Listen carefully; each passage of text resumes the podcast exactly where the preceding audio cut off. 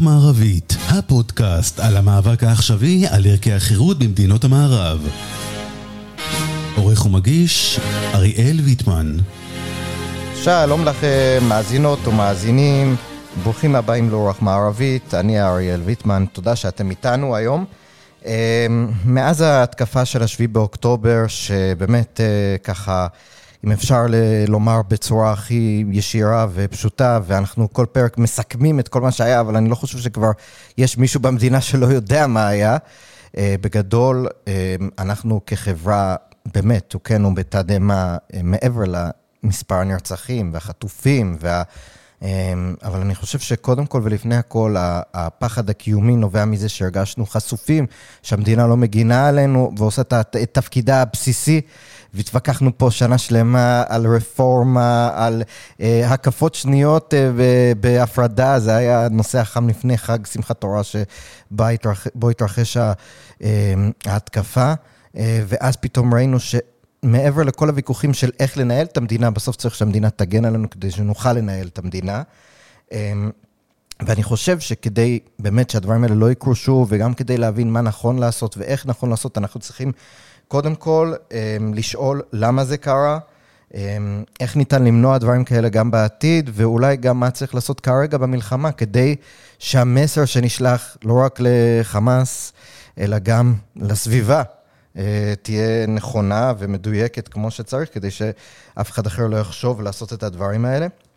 וכדי אה, באמת לדבר על כל זה, אני שם, ועוד, כמובן, עוד הרבה נושאים שככה יצוצו תוך כדי השיחה. אני שמח לארח את ניצן דוד פוקס. ניצן הוא אנליסט גיאופוליטי בכיר בבית ההשקעות אינפיניטי. הוא מרצה ויועץ וכתב ספר על סין שנקרא קיסרות אדומה, על בסיס סדרת הפודקאסטים עם שם דומה. אמ, ניצן, הוא ייסד את הפודקאסט המשחק הגדול בשנת 2016, עוד אה, כשטראמפ זכה בערך, אה, וכי אמ, לא מצא משהו דומה שמדבר על אינטרסים ומנסה לענות על למה מדינות שונות עושות את מה שהן עושות. מאז הפודקאסט רץ, וקנה לו אה, אוהדים רבים, כולל אותי. אז אה, ניצן דוד פוקס, ברוכים הבאים לרוח מערבית, וסוף סוף אה, טוב לארח אותך כאן. תודה רבה, שלום לכל המאזינים. אז אולי נתחיל, קודם כל שתתאר לנו בעצם איך אתה רואה את הסיטואציה כרגע. לפני שאני שואל שאלות פרטניות, אנחנו נמצאים, אנחנו מקליטים את הפרק ביום חמישי. אני מניח שזה יתפרסם בימים הקרובים, אז איפה אנחנו נמצאים בבחינת אה, גיאופוליטית, שזה בעצם העיסוק המרכזי שלך, ואיך אנחנו, אה, מה נכון לנו לעשות כרגע? איך אנחנו, טוב שנסתכל על הסיטואציה כאזרחים אולי גם. כן. אז אני חושב שנכון להתייחס למצב שלנו כקריטי אך יציב. Mm-hmm. קריטי אך יציב, אה, מפני שאנחנו נמצאים בנקודת מפנה מאוד משמעותית. יכולה להיות נקודת מפנה לטובה, יכולה להיות נקודת מפנה לרעה, כתלות במעשים שלנו. כי מה היה לנו בעצם? חמאס ביצע מתקפת פתע ב-7 באוקטובר, פלשו אלינו כ-2,000-3,000 מחבלים. נכון. Uh, למזלנו, לשמחתנו, הצלחנו לבלום את הפלישה. לצערנו, במחיר יקר, בלתי נסבל, בלתי מתקבל על הדעת. אני אומר את הדברים כי היה סרטון לפני שבועיים, לפני שלושה שבועות, בתחילת המלחמה, אה, ששר, ששר הביטחון, גלנט, אה, התלהב שהצלחנו לבלום את פלישת חמאס, וזה מצוין שהצלחנו לבלום, אבל כשמדינה בולמת פלישת אויב בחדר השינה של הילדים שלך, זו לא סיטואציה נכון. שאפשר להשלים איתה. כלומר, העובדה שהצלחנו לבלום, כל הכבוד, היא עדיין כישלון קטסטרופלי. אבל בואו רגע נסתכל אה, מבחינה צבאית אסטרטגית. אז הצלחנו לבלום, ועכשיו אנחנו עושים את מה שמכנים בעגה הצבאית ניצול ההצלחה. בלמנו את חמאס, ועכשיו אנחנו אה, כובשים את עזה. נמצאים בתהליך של כיבוש של רצועת עזה. למה אנחנו כובשים את רצועת עזה? למה אנחנו צריכים לכבוש את רצועת עזה? שתי סיבות. סיב... סיבה ראשונה, אנחנו צריכים לוודא שרצועת עזה לא חוזרת להיות איום טרור. כדי לוודא את זה, אנחנו צריכים להשיג שליטה מחלטת ברצועה, פירוז שלה מאמצעי לחימה, חיסול של, או מעצר של כל אותם מחבלים שנמצאים. כמובן שעם הלחץ הצבאי אנחנו גם נשיג את שחרור החטופים, כי ככל שאנחנו רואים, ככל שאנחנו מתקדמים, כן, חמאס רוצה אה, להגיע לעסקאות. ודבר שני, אנחנו רוצים לכבוש את כל רצועת עזה ולמוטט את שלטון חמאס, כדי להעביר מסר לכל האויבים שלנו מסביב. אם תנסו לפלוש למדינת ישראל, אם תנסו לעשות שוב משהו כזה, המחיר יהיה אחד, ההשמדה שלכם. יש שני סוגים של הרתעה. כן, נדבר כאן קצת אה, תיאוריה. כן. יש הרתעה על ידי מניעה ויש הרתעה על ידי ענישה. הרתעה על ידי מניעה אומר שאני לדוגמה חושד שהאויב מתכונן לפלוש, אני מגדיל את הכוחות הצבאיים שלי בגבול, וככה אני מוריד את הסיכוי שלו להצליח. וככה אני מרתיע אותו. כן, זו הרתעה על ידי מניעה. הרתעה על ידי ענישה אומרת, אם תפלוש אליי, אז אני אעשה לך ככה וככה. מה שקרה למדינת ישראל בעשור וחצי שאנחנו מתנהלים מול חמאס, זה שהענישה הפכה הרבה פחות אפקטיבית, ההרתעה על ידי הענישה הפכה הרבה פחות אפקטיבית, כי העונש כן. כבר לא מאיים. כי כל פעם עשינו סבב, עשינו סבב ועשינו סבב, ואחרי כל סבב. ובפעמים האחרונות, דרך אגב, אני רק קוטע אותך, שבעצם בפעמים האחרונות בכלל לא התעסקנו עם חמאס, כי הלכנו רק על הג'יהאד כדי כאילו לא לעצבן אותם, להבדיל, וגם, להבדיל. וגם אנחנו שומעים היום, דרך אגב, אני לא יודע אם ראית, שבעצם הניו יורק טיימס מדווח שבעצם חמאס, כדי להטעות אותנו, העביר ידיעות, אה, ידיעות זהב לישראל, למודיעין הישראלי, על הג'יהאד. כדי כאילו לייצר את התחושה בקרב המודיעין הישראלי, שבעצם הוא, הוא לא מעוניין בהסלמה, הוא אפילו מעוניין שנוריד קצת את הג'יהאד כן. כדי שהוא ישלוט וכולי. אז הייתה שם איזשהו, לא רק שלא עבר את ההרתעה ההתקפית הזאת, אלא ממש אה, הייתה סוג של הרתעה הדדית. כן. אז בעצם ההרתעה על ידי ענישה הפכה פחות אפקטיבית, כן. כי הענישה לא הייתה ברורה, הענישה נתפסה כמשהו כמו סבב, סבב לחימה. בדיוק. ולכן כשחמאס בא ואני אומר, אני מניח, אה, חשב לבצע את המבצע הזה, הוא אמר, אוקיי, what's the worst case שהולך לקרות? מדינת ישראל תחטיף לי, תמחוק כמה מאות בניינים, אבל זה יהיה סבב לחימה. חמאס, אני חושב, וזה לא רק אני, אה, הייתי בשיחה שיחה סגורה עם אה, גורם אה, ביטחוני בכיר לשעבר, הוא אמר, חמאס עכשיו נמצא במצב, במצב הספיגה שלו. כלומר, חמאס הניח שאחרי שהוא יעשה את הפעולה הזאת, שהיא כבר כשלעצמה ניצחון עבורו, אחריה הוא הבין שתהיה תגובה ישראלית, הוא יספוג את התגובה הישראלית, וכאשר תסתיים התגובה הישראלית, הוא יוכל לקבל את הניצחון השני שלו. כי הוא ישרוד, כי יבנו את כל מה שהרסו, כמו כמו שקרה פעם. בפעמים קודמות, כן, אז העזתים הולכים לקבל עזה מודל 2026 או 2027, ומתי כן. שיסיימו לבנות שם את הכל, והחטופים יישארו בידיו. ואז חמאס מקבל שני ניצחונות. ולכן אני אומר, אנחנו נמצאים בנקודת מפנה, כי אם אנחנו לא נסיים את חמאס עכשיו, בלחימה הזאת, נכבוש את כל הרצועה, נמוטט את השלטון שלו, ואז נצטרך לעבור לשלב של תיאור של השטח, שייקח יותר זמן, אבל לפחות תהיה לנו את האמירה הזאת, כבשנו את רצועת עזה, חמאס יותר לא שולט בשטח. אם לא נעשה את זה, חמאס תצא מחוזקת פי כמה וכמה. היא תצא מעודדת מככה שהיא הצליחה להחטיף למדינת ישראל מכה איומה ולשרוד. היא תצא עם פופולריות גדולה יותר ברחוב הערבי והמוסלמי, נכון. כי היא הצליחה לעמוד מול הישראלים. היא תצא עם ציר ההתנגדות האיראני נתפס כגורם יותר דומיננטי.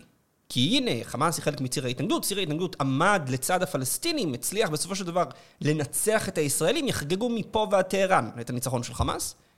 ולבסוף, משטרים מתונים שעמדו מהצד, ירדן, מצרים, ערב הסעודית, איחוד כן. האמירויות, בחריין, כל אותן מדינות ימצאו את עצמן תחת לחץ גובר מצד גורמים אסלאמיסטים בתוכם, שגם הם יהיו מעודדים. צריך להבין, כשחמאס חשב על המתקפה שלו, אחד הדברים, אני חושב שזה היה שיחה עם אחד מהבכירים של חמאס, אבל אפשר גם להסתכל על זה מאוד מקומות. ארגוני טרור שואבים עידוד אחד מהשני, קיצוניים שואבים עידוד אחד מהשני.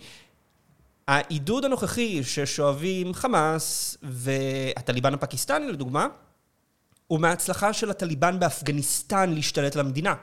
מהעלייה של הטליבן האפגני. אז ההצלחה הזאת עודדה אותם.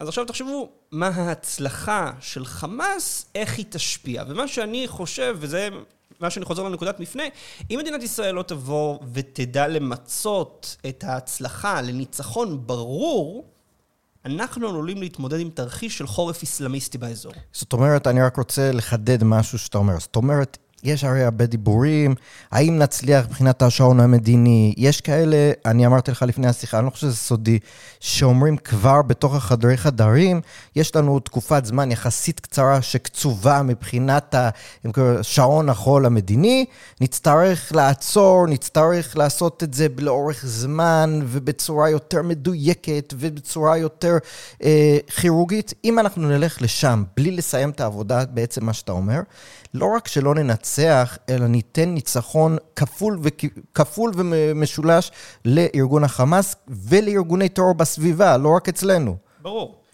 צריך גם לבוא ולהגיד, הטענה הזאת שלא יאפשרו לנו, לא יהיה לנו חלום מדיני, זו טענה שהושמעה עוד לפני שדרכה נכון. כף רגלו של חייל צה"ל אחד. Mm-hmm. אני דיברתי עם אנשים שאמרו לי, תקשיב, ייתנו לנו שלושה שבועות לעשות בלאגן ולצאת. עובדה, זה לא קרה. אנחנו צריכים לבוא ולהבין משהו שהוא מאוד מאוד חשוב, גם ביחסים בינלאומיים, בכלל באינטראקציה עם אנשים. כאשר אתה מראה נחישות, כאשר אתה מראה שאתה חדור מטרה, כאשר אתה מבהיר לבעלי הברית שלך שזה הקו האדום שלך, כיבוש הרצועה הוא הקו האדום, mm-hmm. אז הם יתאימו את עצמם אליך.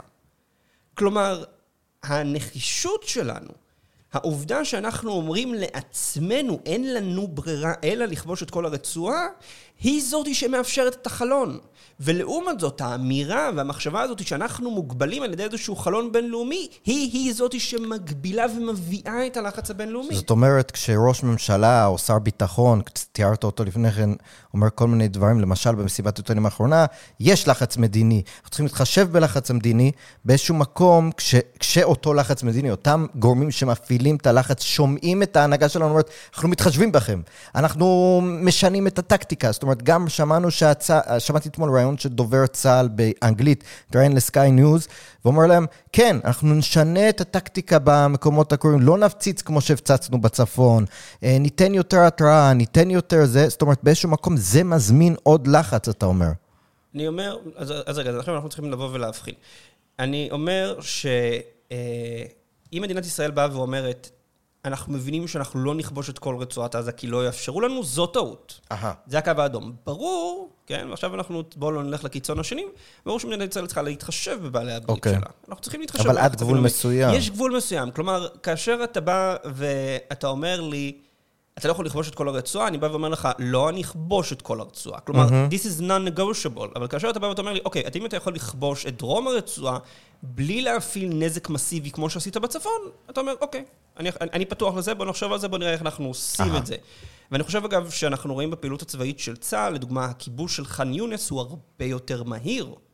למה כן? זה לדעתך? אני חושב בגלל העניין הזה של הבנה של החלון הבינלאומי. אה, מנסים. למהר. מנסים למהר, כי בסופו של דבר, חשוב רגע שגם אנחנו כציבור נבין רגע על מה אנחנו מדברים, מה אנחנו רוצים לראות ומה, ומה פיזבילי לראות. Mm-hmm.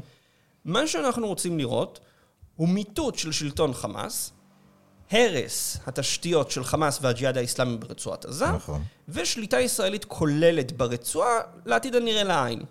לא שליטה אזרחית, לא כיבוש צבאי. כמו שטחי B אולי, שאנחנו, יש לנו חופש פעולה להיכנס ולצאת. הופכים את רצועת עזה לשטחי B. Mm-hmm. מה זה אומר עכשיו, איך עושים את זה?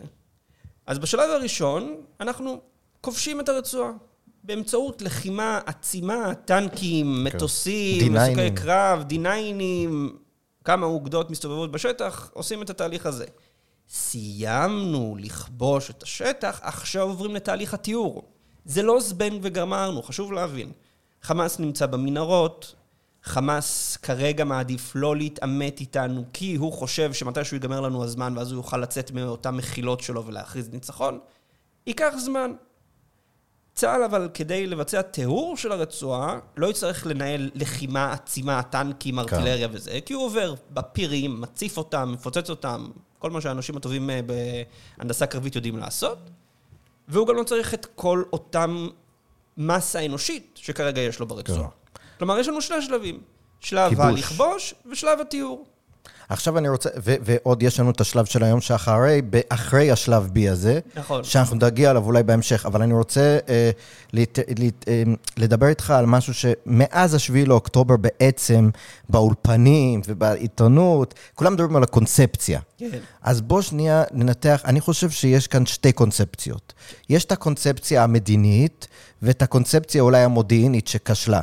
אומרת, יש כאן את הקונספציה של המערכת המדינית, שאני חושב, ותגיד לי מה אתה טועה, בעצם מאז 2000 ואולי 9 פלוס מינוס, אנחנו מדברים על זה שהדרג המדיני, בהמלצת הצבא, מעצים את הסיוע האזרחי לחמאס. זאת אומרת, או, או לפחות נותן לזה לקרות, מנסה לנהל איתם משא ומתן על הכנסת פועלים והגדלת המכסה פה ושם כדי לתת להם תמריצים. אה, מכניס את הכסף, בין אם זה. דרך אה, אה, המזוודות הכסף, או ישר לחשבונות הבנק, תלוי בתקופה. מציע להם, ישראל כץ היה לו את החלום הזה של הנמל, אבל מציע להם כל מיני הטבות. אה, אם אתם לא תתקפו אותנו, אם אתם תתנהגו יפה במרכאות, נעצים אתכם. ובנוסף יש את הכישלון המודיעיני אולי, על הכוונות, שהיה להם את האמצעים ולא היה להם את הכוונות. אני חושב שזה המונח הכי נכון להגיד את זה. ראו שהם מתאמנים לכאורה, ראו שהם משנים אה, אה, סדרי כוחות במקומות מסוימים, אבל לא חשבו שיש להם את הכוונות. אתה, אתה חושב שזה תיאור מדויק, מה שתיארתי כאן? כן, אני חושב שבאמת היו לנו שתי קונספציות. הקונספציה שמה שאתה מכנה הקונספציה המדינית, אני אוהב לכנות אותה אה, קונספציית ההתמתנות, או ההתבגרות.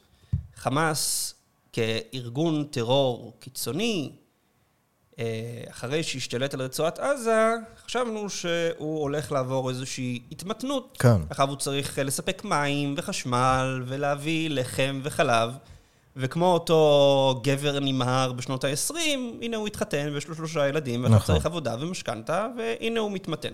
אז בהחלט הייתה את הקונספציה הזאת שאמרנו, אה, נכון שהוא מכריז על מות היהודים, אבל פרקטית אתה לא יכול, להפ... לקחת- אתה לא יכול לקחת מות יהודים למכולת. נכון, אני רוצה שנייה לעצור אותך משהו מצחיק ששמעתי, בנ- לא מצחיק, הם שינו את האמנה שלהם באיזשהו שלב. אוקיי. ו- ואני זוכר שלמשל, אני לא רוצה להגיד שמות, היו דוקטורים בערביסטים מזרחניים שאמרו, אה, הנה תראו, אסמאעיל הנייה, זה לפני אה, סינואר, או, אותו, או בהתחלה שסינואר עוד לא היה מנהיג, הנה אסמאעיל הנייה, הנה סינואר, הם מבינים שהם צריכים להת, אה, להפוך לאש"ף החדש. כן. ואז, זה היה לפני שלוש שנים, משהו כזה, ארבע שנים, לא זוכר כבר, אבל, אבל לא כזה מזמן, ותוך כדי שיש סבבים כל פעם. ו... אה, הנה, הם מתמתנים כי הם הוציאו את הסעיף של, אם אני זוכר נכון, של הרצח באופן זה, אלא רק השאירו את השמדת ישראל, משהו כן. כאילו, אז, אז זה חשוב רק לזכור את זה. הסעיף של השמדת כן, ישראל. כן. טוב, אנחנו עכשיו, אה, אתה בטח ראית את הסרטון אה, של העדות של הנסיעות של MIT והרווארד. כן, כן, כן. So no, calling for genocide isn't necessarily harassment, כן. and it's dependent on the context. בדיוק. אז אה, הקריאה של חמאס להשמדת יהודים, זה בסדר. אז כן, זה לא בהכרח אמירה כן. קיצונית, צריך להבין את ההקשר. רק כשהם באמת ישמידו, אז נוכל כן. לגנות אותם. כן. כן. אז זה בעצם על הקונספציה. אז הקונספציה הזאת של ההתמתנות, שסיפרנו לעצמנו שאנחנו יכולים לעבוד עם גזרים ומקלות מול ארגון טרור. הדבר השני שהתעלמנו ממנו, וזה, אני לא חושב אפילו עניין של המודיעין. המודיעין תמיד ייכשל. זו מהותו ש- של, של מודיעין, אתה לא יכול לחזות במאה אחוזים. הבעיה שלנו זה מה קורה כאשר הוא נכשל. כלומר, אם כאשר המודיעין נכשל, מתקיפים לי איזה בוטקה ונפצע לי חייל, לא נעים. כולנו דואגים אבל זה לא לחיילים סוף שלנו, העולם של אבל זה לא, המדינה. זה לא סוף העולם, זה לא בעיה קשה. כן, כן, חיילים בסופו של דבר בעמדות שמירה כדי להילחם, כן? אני לא אומר את זה מתוך קלות ראש, גם אני ברור. הייתי חייל, כול- כולנו היינו, בשביל זה אנחנו הולכים לצבא. לעומת זאת, אם קורה משהו כמו 7 לאוקטובר, יש לנו פה בעיה. עכשיו, למה זה נגרם? אם אנחנו מסתכלים על ההתפלגות של מתקפות טרור, אוקיי, רוב מתקפות הטרור בעולם, אני מדבר על 50 השנים האחרונות, מסתיימות באפס או מספר בודד של הרוגים. אני מדבר על כל מתקפות הטרור בעולם. כשאתם מסתכלים בחת, בחתך רחב, רוב מתקפות הטרור מסתיימות באפס הרוגים או מספר מועט של הרוגים. אבל אז פתאום יש מה שנקרא זנב להתפלגות. יש כמה מתקפות טרור שהן מפלצות. כמו 9-11, אה, מתקפות הטרור במוסול, מתקפות של אלפי הרוגים. ומה שאנחנו שכחנו זה שנכון שחמאס לא מצליח כרגע, לא הצליח עד אה, השביעי באוקטובר, להסב לנו מספר גדול של הרוגים. אבל הזנב המתין לנו. וברגע שאתה חשוף לזנב, זה אומר שיש לך סיכוי נמוך למתקפת טרור רצחנית. נכון. מתקפת הטרור של השביעי באוקטובר היא אחת ממתקפות הטרור הכי קטלניות בהיסטוריה. זה לא איזה... אנשים, אתה יודע, בהתחלת המלחמה גם אנשים לא כל כך הבינו מה קרה לנו. כלומר, אנשים לא תפסו שעשו לנו מתקפת טרור רצחנית בקנה מידה עולמי. כן. זה לא פיגוע דקירה בירושלים, ו- ולכן זה גם שינה את כל התפיסה, גם של אה, בעלי הברית שלנו, גם שלנו, גם של האויבים שלנו. ולכן אני חושב שזאת הייתה טעות ובעיה שהיא אני פחות, חושב שהיא פחות מודיעינית, כי המודיעין, כמו שאמרנו, המודיעין ייכשל, כן? המודיעין... זאת אומרת, לא היו מספיק כוחות מבחינה פרקטית למתי שהמודיעין נכשל. לא, יותר מזה, זה בעיה ברמה המדינית האסטרטגית. שמה? כלומר, כשאתה בא ואתה אומר, אני יכול לחיות עם מדינת טרור Aha. על גבולי, פה זה הטעות שלך. כי מדינת טרור על גבולך, יש לך את ההתפלגות. עכשיו, אתה מקבל את הטענה שבעצם ההנהגה שלנו, אולי תחת נתניהו, הייתה להם אינטרס לחזק את החמאס כדי לבודד את הרשות? זאת אומרת, כדי... אמרו את זה בבירור, אסטרטגיית ההפרדה. וזה היה טעות גם למי שמתנגד למדינה פלסטינית? תראה, אני חושב שהסוגיה של מדינה פלסטינית היא מין בוגימן כזה שלא ברור בדיוק. עכשיו, אני מבין מה מפחיד אנשים שאם ניתן לפלסטינים מדינה, הם יהפכו אותה למדינת טרור. טענה לגיטימית, אבל הייתה כזו לגיטימית. בעזה. נכון, שוב, טענה לגיטימית, סופר לגיטימית, העניין הזה של לעצור מדינת, מדינה פלסטינית, אני, אני בזה, כן? אני איש ימין. כן. לא כל כך אה, מוצא את עצמי בימין הנוכחי, אבל אני איש ימין. כולנו. כן, אז זה, זה חלילה, אני לא בא ואני מזלזל בפחד, אבל אני אומר, הפחד הזה ממדינה פלסטינית הביא בדיוק להקמתה וקיומה של מדינה פלסטינית ברצועת עזה. כלומר, כדי למנוע מדינה פלסטינית בגדה המערבית, כן. באיו"ש, ביהודה ושומרון, היינו מוכנים למדינה פלסטינית ברצועת עזה. כן. והיינו מוכנים על ידי הפרדה ביניהן, כן, להמשיך... אפילו ו... לחזק אותם באיזשהו מקום. לח... לחזק או לשמור אותם, לקיים אותם. כן, כי אחר יש את הדיון, האם זה... האם... הכסף הקטרי חיזק, כן. או רק קיים. מה שברור זה שכל הבטון שהרשינו ל... ל... ל... לזרום לרצועת עזה, זרם למנהרות. כן, כן? שעכשיו אז... אנחנו מפוצצים אותם. כן, אז אנחנו יכולים להגיד בוודאות של 100% שמדינת ישראל עזרה להתעצמות הצבאית mm-hmm. של חמאס. אפשר להתווכח האם היא עזרה גם להתחזקות הכוללת שלו, אבל אנחנו נתנו להם את החומרים. כן. אישרנו את הכניסה של החומרים, אנחנו נתנו להם את החומרים. אגב, אני, אני חושב שדבר שהוא מאוד חשוב, לא רק לשיח, אלא גם ל... ליום של אחרי שלנו במדינת mm-hmm. ישראל, זה לבוא ולהגיד, על כל הטעויות שעשו, אנחנו. אנחנו צריכים לקחת אחריות. כן. אני לא הייתי במתפ"ש, כן? לא הייתי בקבינט, אוקיי? כשהייתה התנתקות הייתי בן 14. כן. אוקיי, אבל אנחנו צריכים לבוא ולהגיד, אנחנו עשינו. כי אם אנחנו לא ניקח אחריות על הטעויות האלו, אנחנו נחזור עליהן. כן. או לחילופין, אנחנו נתחיל את הוויכוח הזה של מי אשם, מי אשם. תהיה ועדת חקירה בסוף של, בסופו של הסיפור הזה, צריכה להיות ועדת חקירה. כן. אני גם מצפה לאחריות מהדרג המדיני והביטחוני שהיה אחראי לכל המחדל הזה. אבל אנחנו צריכים כדי באמת לדון ולהבין ולהפיק את התובנות ולהפנים אותם, לבוא ולהגיד, אנחנו נכשלנו. כן. אני רוצה לשאול אותך משהו, שזו סוגיה לא נעימה תמיד לדבר עליה, ו... ו וזה הנושא החטופים, ומה צריך, כן. מה צריכה להיות המדיניות כי, כי אני אומר לך את האמת, היה לנו עכשיו את ההפוגה הזאת, שחררו מעל 100 חטופים, אני חושב 80 ישראלים ועוד איזה 20 פלוס אה, עובדים זרים, mm-hmm. ולפני אה, שהגיעו להפוגה, אז לפני שהגיעו להסכם, היו, ניסו, היו קולות שכאילו אמרו אולי לא. והקולות האלו הושתקו מאוד מהר בשיח הציבורי, mm-hmm. זאת אומרת, זה כמעט ולא היה לגיטימי להביע עמדה שונה מה, כן. מהבונטון התקשורתי הכללי, כן. ולי זה מאוד הפריע. קודם כל, כי אחת, לדעתי, ותגיד לי אם אתה מסכים איתי, אבל אחת הבעיות המרכזיות ב, בכל הג... מה שהביא אותנו, הקונספציה הזאת, זה שלא יישמעו, הקולות האחרים לא הושמעו כנראה במקומות הנכונים. נכון. ולא הושמעו איפכא מסתברא לגישה הקיימת, ולא, ופתאום, בתוך מצב כזה, חודשיים אחרי האירוע הכי גדול, מקבלים החלטה כזאת, אנשים מתנגדים, שהם חלקם מאוד רציניים, ובכלל כאילו מושתקים, לא לגיטימיים, מה, אתה רוצה להשאיר את כולם בשבי, אתה רוצה שכולם ימותו כן. בשבי, זה כאילו, כאילו מי שלא מסכים הוא אדם רע. אז זה קודם כל, אני חושב שחשוב להעיר. דבר שני, אנחנו כן נתנו לאויב שלנו, בזמן שהנה, אנחנו מדברים על זה שהזמן המדיני שלנו הולך ומצטמצם, נתנו כן. לו זמן ועיכבנו את עצמנו. ודבר שני, בהסתכלות קדימה, שמענו רמטכ"ל ושר ביטחון אומר, כולם תמורת כולם, נידב את זה.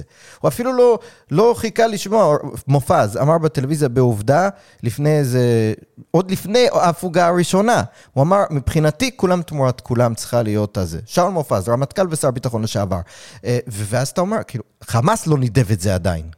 מה אתה נותן להם את זה, כאילו, אה, אה, אה, מה אתה נותן להם רעיונות, אבל, אבל כאילו, אתה לא מתחיל מנקודת משא ומתן בזה שאתה אומר להם, כאילו, אנחנו מוכנים לתת לכם את. הכל. אז כאילו, מה אתה חושב, א' כל, על ההפוגה שהייתה, האם היא הייתה נכונה, איך אנחנו צריכים להיערך לעתיד? האם יש לנו בכלל יכולת מצד אחד בתוך חודש פלוס, נניח, אה, לחסל את ה... לכבוש את כל השטח, לחסל את התשתית הארגונית של החמאס, נקרא לזה, או את הזה, ומצד שני, אנחנו כאילו כל הזמן באים ואומרים, בואו תנהלו את המשא ומתן, בואו תנו לנו מה שאנחנו רוצים. איך, איך מיישבים את הדבר הזה? הבנתי. Uh, תראה, אני, לפני שנכנסנו להפוגה, גם לי היו חששות האם uh, מדינת ישראל תצליח לעמוד בלחץ, גם הפנימי וגם הבינלאומי, להמשיך את הלחימה, והאם חמאס ינצל את ההפוגה בשביל לארגן את הכוחות שלו, אה, ולבצע מתקפות נגד ישראל, מתקפות נגד צה"ל, חלילה לגרום לנו עוד הרוגים, עוד חטופים. אני שמח לראות שזה לא קרה. אה, האם זה רק בזכות העמידה האמיצה של ממשלת ישראל, או גם העובדה שחמאס לא יכול לעמוד בפיתוי לפוצץ את כן. הפסקת אש? לא יודע. אני שמח שזה לא קרה. אני כן חושב, וכן חרה לי מאוד, גם כשאני הבעתי את זה, את העמדה הזאת, תקפו אותך, ראיתי, ממש. שתקפו ברמה של... אם היו לך בני כן. משפחה חטופים בדיוק. בעזה, היית כותב אחרת. אז א', יכול להיות שכן, וגם אני חושב שעצם הדיון על אם היה לך מישהו חטוף בעזה, היית מתנהג אחרת, הוא מפספס לחלוטין את הנקודה. האנשים שיש להם בני משפחה, חברים, בני זוג, חטופים בעזה, ושהם עושים הכל בשביל לשחרר אותם, הם אנשים מדהימים, העמדה המוסרית שלהם צודקת לחלוטין. אם אני הייתי במקומם, כנראה שהייתי עושה את זה. זה לא אבל משפיע על כך שהדיון האסטרטגי-ציבורי חייב לקחת בחשבון את ההשלכות ארוכות הטווח על כלל הציבור. כלומר, אנחנו לא יכולים לבוא ולחשוב שמפני שעמדה מוסרית של אותו אדם היא נכונה מאוד, אז אני לא יכול לבוא ולהביע עמדה מוסרית נכונה באותו מידה שמסתכלת על הכלל. בדיוק. והמטרה של, סליחה, והתפקיד של, מק, של מקבל ההחלטות, התפקיד של הדרג המדיני, היא בדיוק לעשות את השקלול הזה של בין, הנה עכשיו אנחנו משחררים את הילדים, ובין אה, האם זה יפגע במטרות ארוכות הטווח שלנו, האם זה יהווה איום ארוך טווח, כי... על עוד ילדים בהמשך. על עוד ילדים בהמשך. כן. כי מדינת ישראל קבעה עוד אה, בעסקת ג'יבריל, אני חושב, את המשוואה המטורפת כן. שעבור חייל או שלושה חיילים אנחנו יכולים לשחרר אלפי מחבלים. העלינו את התמריץ לחטיפה בכמה מונים, פי כמה מונים. ועכשיו אנחנו גם מוכיחים שחטופים יכולים להשפיע על היוזמה הצבאית, יכולים להשפיע על המערכה הצבאית. אז מבחינת חיזבאללה, ברור שהוא ירצה לחטוף אנשים, כי במקרה של מלחמה מול ישראל, החטופים יכולים להיות ממש בעלי ערך צבאי ממשי. ומצד שני, כמובן, יש את השיקול של לשחרר ילדים, אם יש לנו הזדמנות להוציא אותם מהגיהנום הזה. כן. כן, אני אב לשתי בנות קטנות, שלוש ו... אה, סליחה, שתיים וחצי ושנה וקצת. אני, כמו כל אחד אחר, כשאני ראיתי את החיוכים של הילדים הקטנים שיוצאים... הלב נמס. הלב נמס, הבטן מתכווצת. לבוא ולנהל את הדיון הזה, או מנקודת מבט רגשית מוסרית, או לבוא ולהתקיף את הצד השני ולהגיד, הוא לא מתחשב, זה לא נכון, זה לא נכון עובדתית. מסכים. העניין שלנו בסופו של דבר, והחשש, ואני חושב, שגם כדי להתקדם באמת מבחינת רמת הדיון הציבורי בארץ, אנחנו צריכים לבוא ולהבין ששני הצדדים, שני צדדי המתרס, הרוב, מביע עמדה לגיטימית שיש אה, לנהל איתה שיח כדי לקבל החלטה. ויותר מזה, דרך אגב, לפני איזה יומיים ראיתי אבא של בן אדם, ילד, לא ילד, נער, לא נער, בן אדם שכבר עשה צבא, בחור שנחטף מהמסיבה. אה, הוא, לדעתי קוראים להם ליבמן מחברון, והוא בא לאולפן, והוא, יש לו עמדה שונה מהמשפחות האחרות. הוא סבור שלא צריך לנהל משא ומתן בכלל. הוא חושב שמצד אחד, אה, אה, הוא צריך להילחם, לנצח את החמאס, כמו שתיארנו עד עכשיו, ומצד שני, מתוך הלחץ הזה, לשחרר את החטופים. עכשיו, תשמע, אפשר לא להסכים, אפשר זה. תקפו אותו באולפן. זאת אומרת, זה לא רק שתקפו עמדה של סתם אזרח. כאן אי אפשר להגיד לו, אם הילד שלך היה בעזה, כי הילד שלו בעזה. כן. ותוקפים אותו באולפן, אומרים לו, אתה רוצה להקריב את הילד שלך, אתה זה, וגם בתוך הפגישה עם ראש הממשלה, משפחות אחרות כמעט הרביצו לו מכות. זה אנחנו יודעים עדויות לא רק שלו, אלא של חטופים אחרים. בני גנץ היה צריך להתערב ולהגיד להם, אל תיגעו בו, גם הילד שלו בעזה. אז אני אומר, כאילו...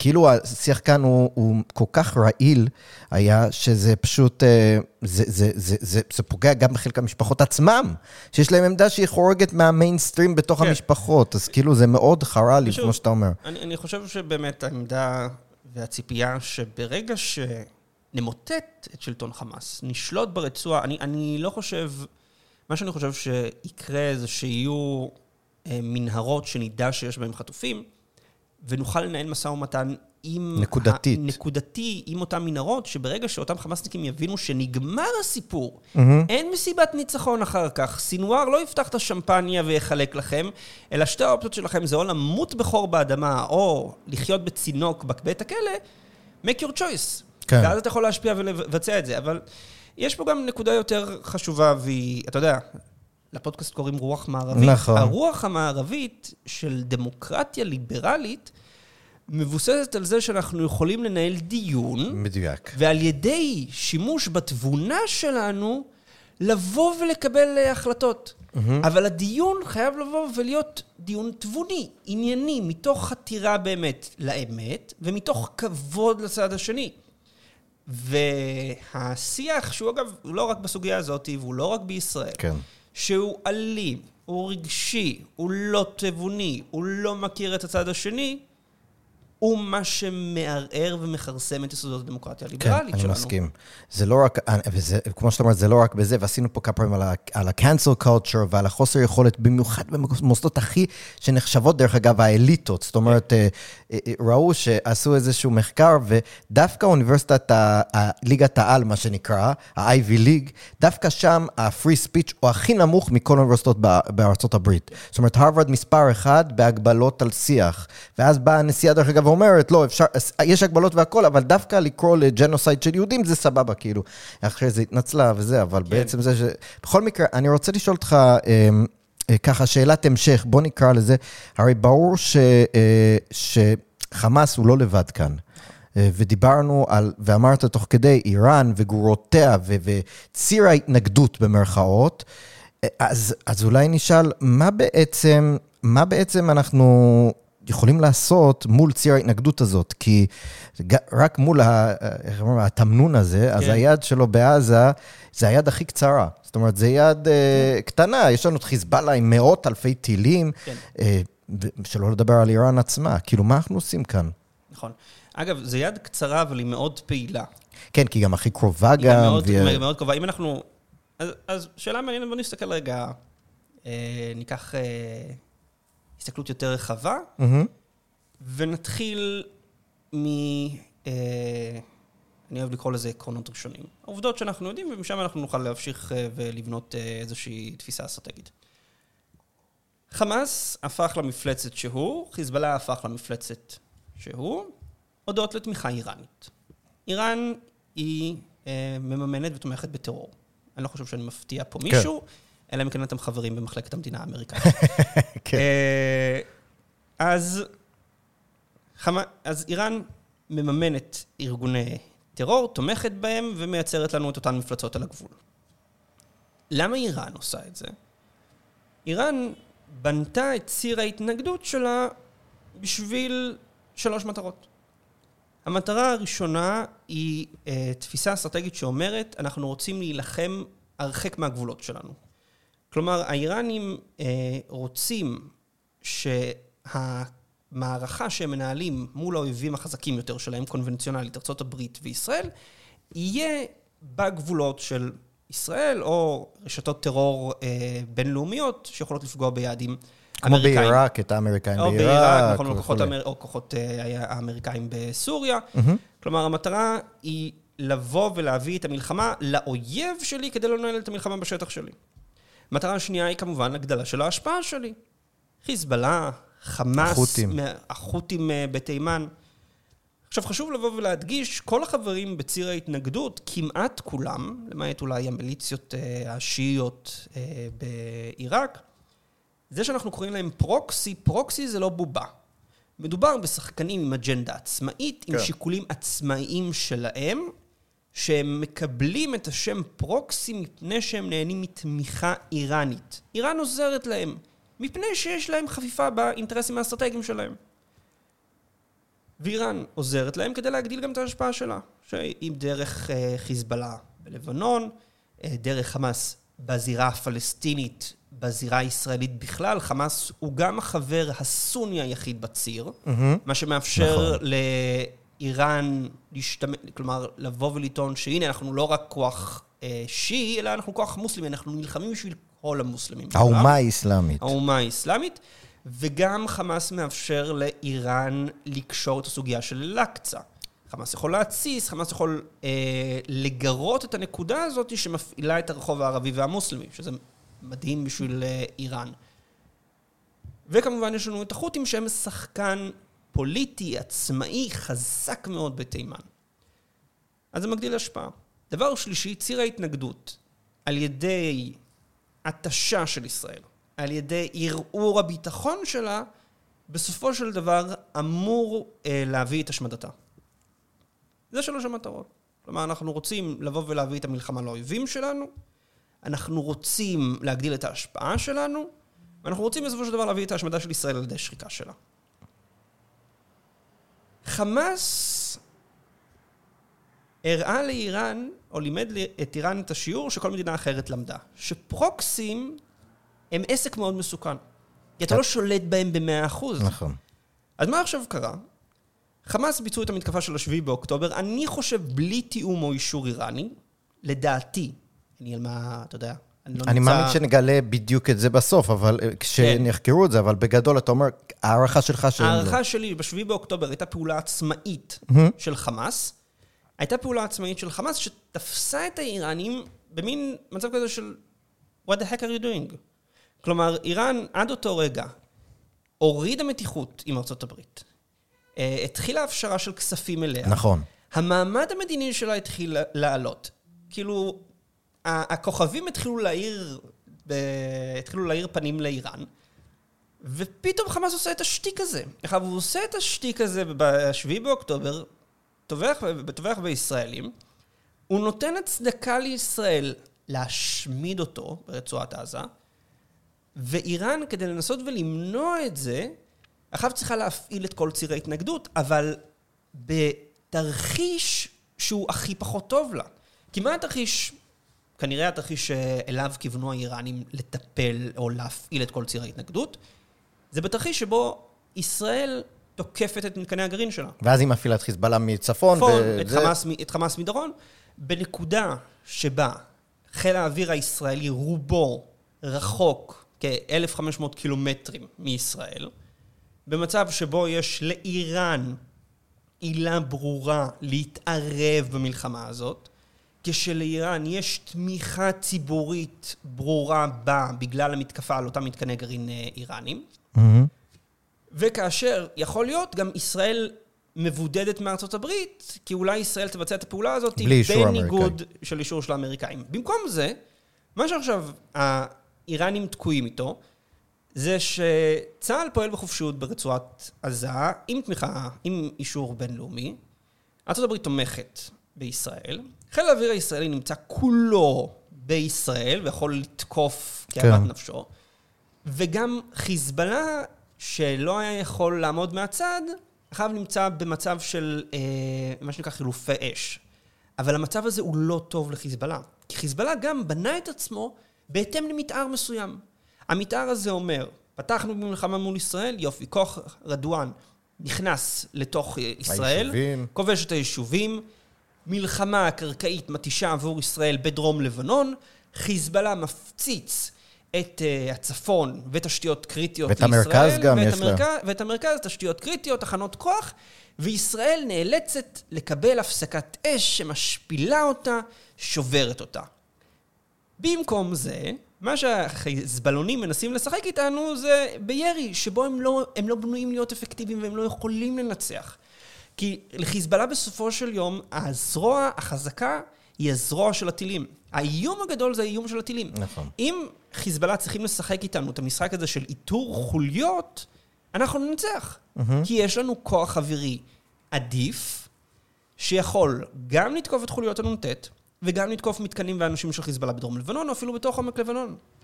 אז רגע, אני רוצה לחדד משהו. אז למה הם עושים את המשחק הקטן הזה, קטן, את המשחק הזה שאתה מתאר? למה הם, למה הם לא הולכים על הטילים הרחוקים יותר? כי, מה, עכשיו, מה בעצם החלופות של איראן?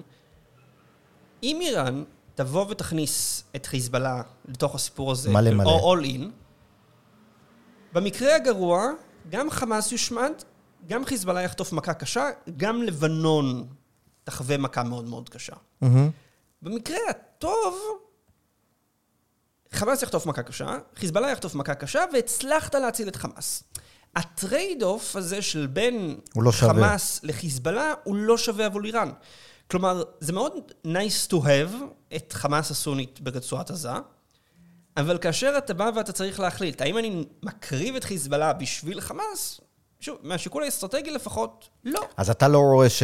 כי תמיד אומרים, האם, האם חיזבאללה ירחיב את הסיפור, ואתה אומר, אין להם אינטרס, כי, כי בסוף הם סוג של רזרבה של, הח... של האיראן. הם המכה ו- השנייה. בדיוק, ולא כדאי לבזבז במרכאות את המכה הזאת על החמאס. כן. צריך לשמור אותו ליום יום הדין, מה שנקרא. נכון, עכשיו, אז עכשיו בואו בוא ננסה רגע לפרוט. אוקיי, אז אם הם לא נכנסים all in, מה הם כן יכולים לעשות? אז אני חושב שאנחנו רואים פה אה, משהו מעניין.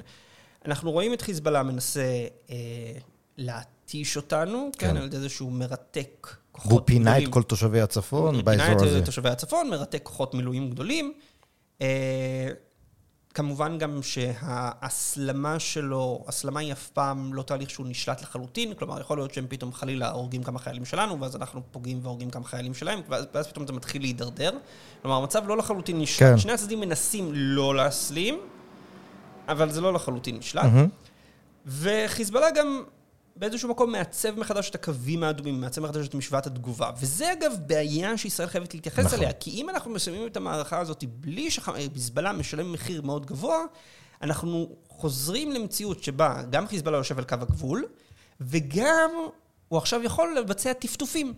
כי השלמנו עם הטפטופים כן. האלו. טפטופים על נהריה, טפטופים על קריית שמונה. ולכן אנחנו צריכים לבוא ולהקריב. אבל שוב, בוא נחזור רגע לנקודה של איראן. אז איראן בעצם בנתה את כל ציר ההתנגדות הזה בשביל להפעיל אותו מול תרחיש מסוים.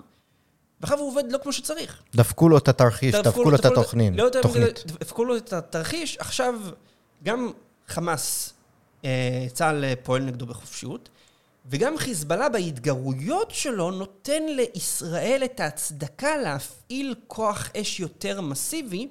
וללחוץ אותו דיפלומטית כדי שייסוג מדרום כן, לבנון. עכשיו, נכון. עכשיו אנחנו רואים את המהלך המדיני נכון. שישראל עושה. אז, אתה יודע, מבחינת התמנון האיראני, אתה גם הולך להפסיד את חמאס, אתה גם כנראה אתה חושב, דרך אגב, סליחה שאני קוטע אותך, שבעצם האיראנים, כשהם מסתכלים, הרי, הרי בסוף הצעד, הש- אמרת שלוש מטרות, המטרה השלישית זה בסוף השמדת ישראל.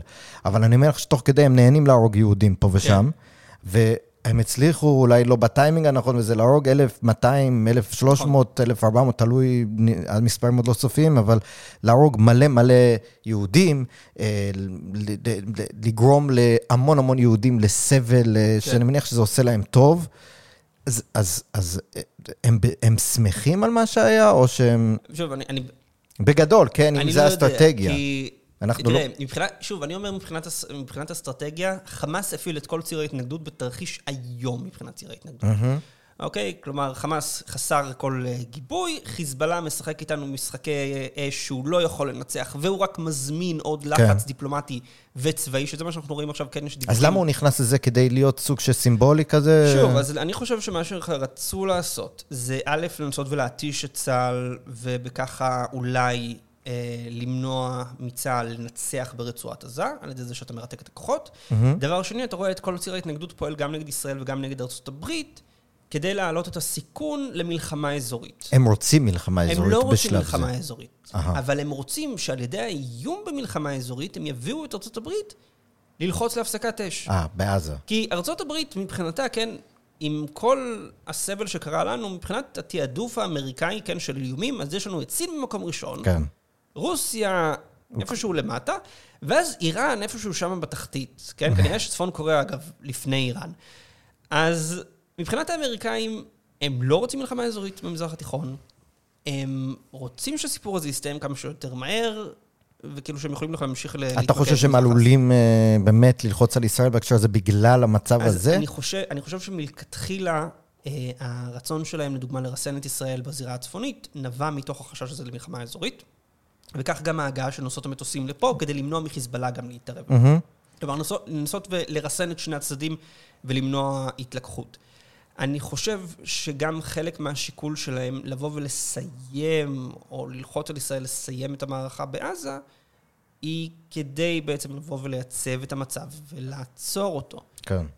ולכן ישראל דווקא צריכה לבוא ולהעביר ולייצר כבר עכשיו את המהלך המדיני שיכרין גם פעולה משמעותית בזירה הצפונית. כי אנחנו לא רוצים לסיים כשיש לנו רק את חמאס מתחת לרגליים. בדיוק. כן? אנחנו רוצים גם לתת מכה משמעותית לחיזבאללה, ואנחנו רוצים גם לבוא ולהתחיל לחשוב איך אנחנו מטפלים באיראן. מהמם. מה אנחנו עושים יש דרך לדעתך, הרי, הרי כל השנים דיברו איתנו, ראש הממשלה הנוכחי בעיקר, על הסכנה של הגרעין האיראני. כן. ואנחנו מגיעים למצב שאנחנו נלחמים כל היום בגרורותיה של איראן. כן.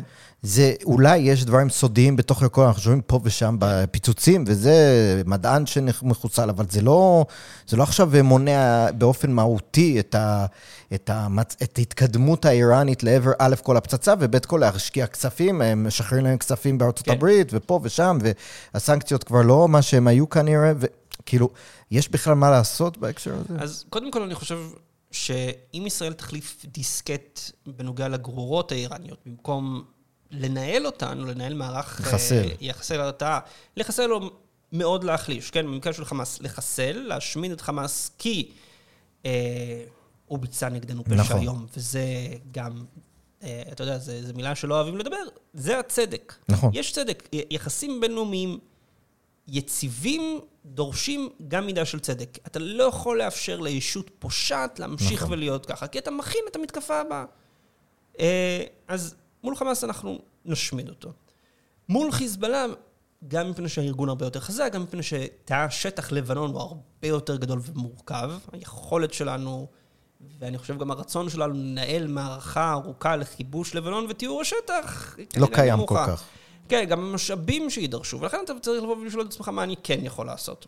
אז קודם כל מה שאני יכול לעשות זה להשיג את לבנון, את אה, חיזבאללה מדרום לבנון. לליטני? להסיר- לליטני, צפון הליטני, להסיר את האיום.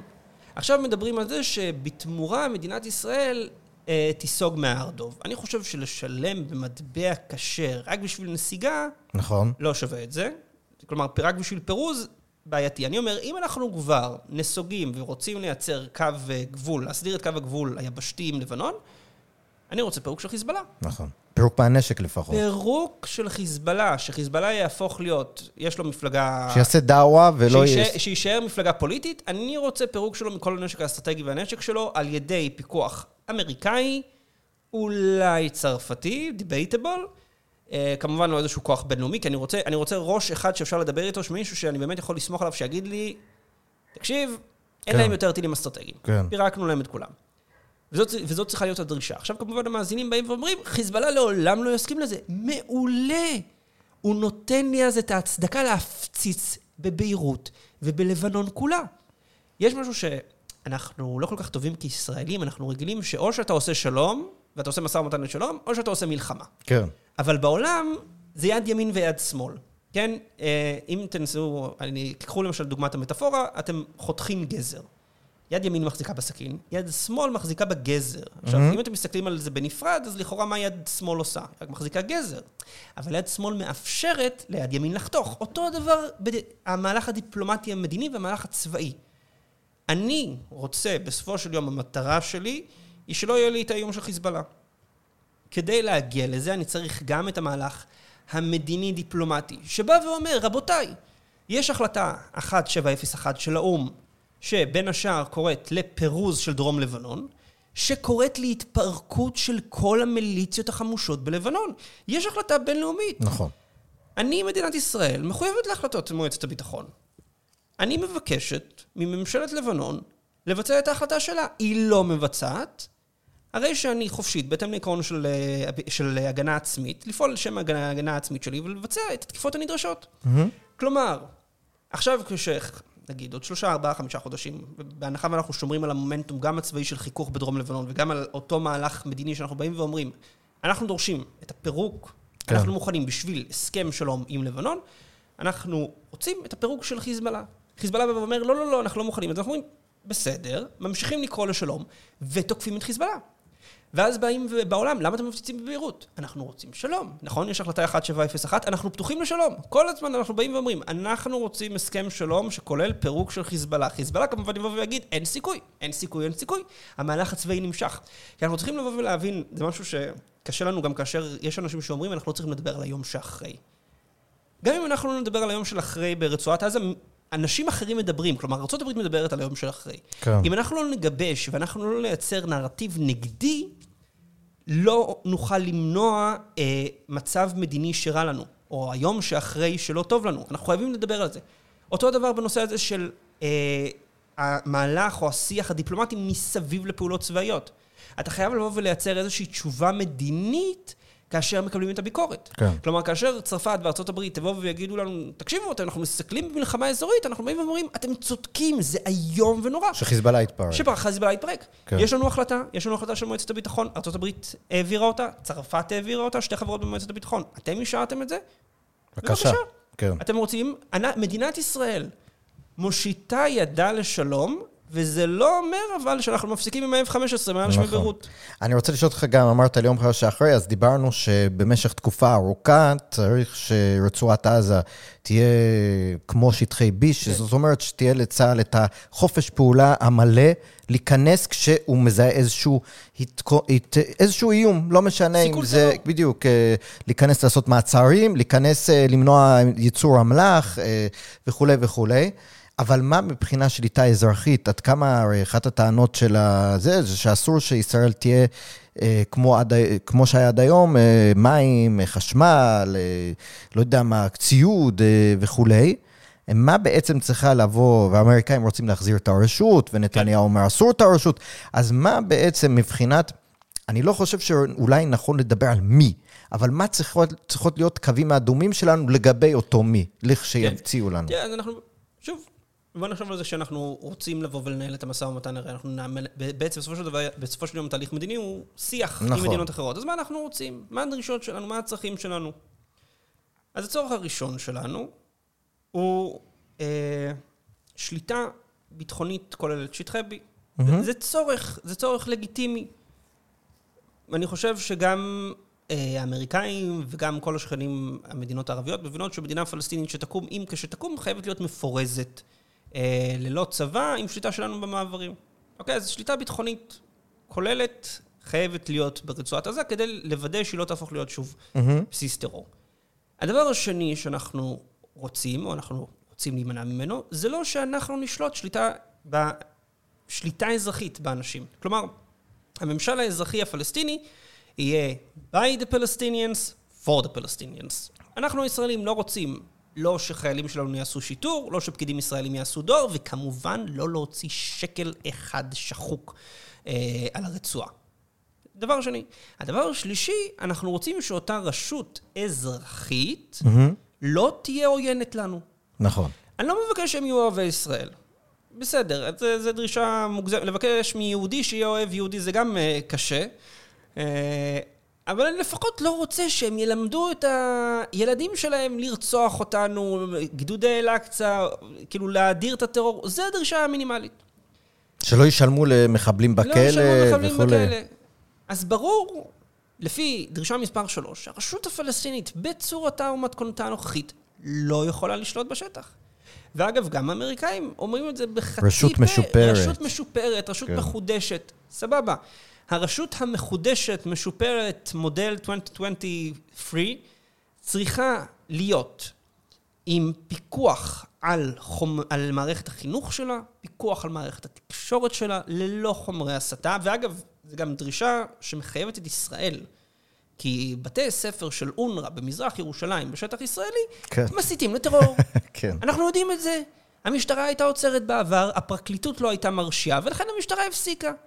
כלומר, אנחנו באים ואומרים, אנחנו לא נאפשר ולא זה, ובעיר בירה משהו... שלנו... ובעיר בירה שלנו מסיתים לטרור.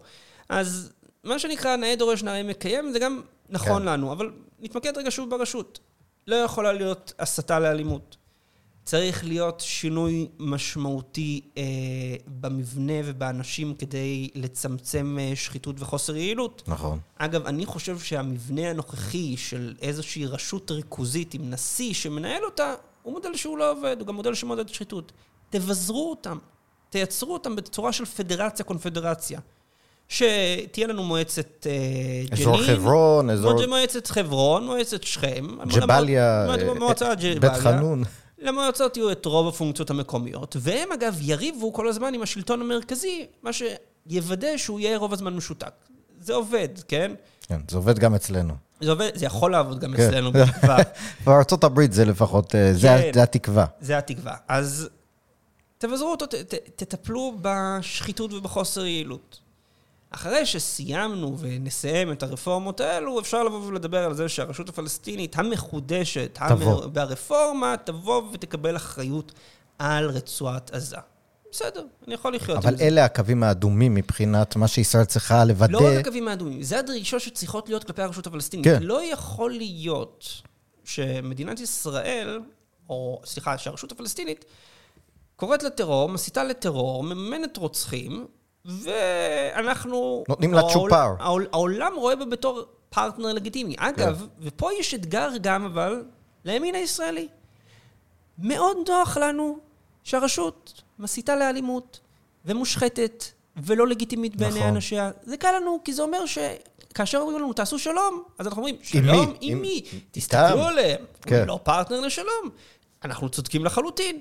אבל כל עוד הפרטנר הזה לא יהיה פרטנר לשלום, אז אנחנו גם תקועים במין מצב ביניים כזה, שאנחנו, לא אומר, שאנחנו גם אומרים לא הרשות, ואנחנו גם אומרים לא לרפורמות לרשות, כן? ואז כאילו, אוקיי, אז, אז מה, מה אתם מציעים? כי הרשות, נרצה או לא, מוכרת כנציג הלגיטימי היחיד של העם הפלסטיני. נכון. אוקיי, אין לנו מה לעשות עם זה. כלומר, זה, זה גבולות גזרה, עכשיו אנחנו צריכים להגיד מה עובד. הדבר השני גם, בזמן, הרי תחת הרשות החלשה הזאת, המושחתת הזאת, חמאס מתחזקת. חמאס הופכת יותר ויותר משפיעה. מאוד פופולרית. יש לנו ארגוני טרור שעולים כל מיני מיליציות בג'נין. כלומר, אנחנו גם מתחזקים את החיה הזאתי, הלא יעילה הזאתי, והיא גם לא נותנת לנו אפילו ביטחון. אז אנחנו צריכים לבוא ולהגיד ולקבל את ההחלטה ואני חושב שזו החלטה קשה לנו לקבל. אנחנו מוכנים לבצע, ואנחנו דורשים רפורמות ברשות הפלסטינית, ואם בסופו של יום יקום שם בעוד 20-30 שנה פרטנר אמיתי שהעם שלו באמת לא גדל על הסתה, שה... התנועה הפלסטינית הלאומית סוף סוף מוכנה לוותר על הרעיון של זכות השיבה והחיסול הדמוגרפי של מדינת ישראל. כן. ואגב, זה משהו שגם התומכים של הפלסטינים יצטרכו להשלים איתו, אתה יודע. אה, יש אה, אתר אה, נחמד, נחמד, כן, נקרא שיחה מקומית. כן. אתר שמאל. היה, היה להם לפני כמה זמן, הם יצאו באיזושהי כתבה נרעשת. צה"ל מחסל, אה, פוגע במטרות צבאיות, כשלפעמים יש עשרות או מאות בלתי מעורבים. עצוב, אבל אם חמאס רוצה למנוע את זה, הוא מוזמן להפסיק להסתתר בתוך בתי ספר וגני ילדים.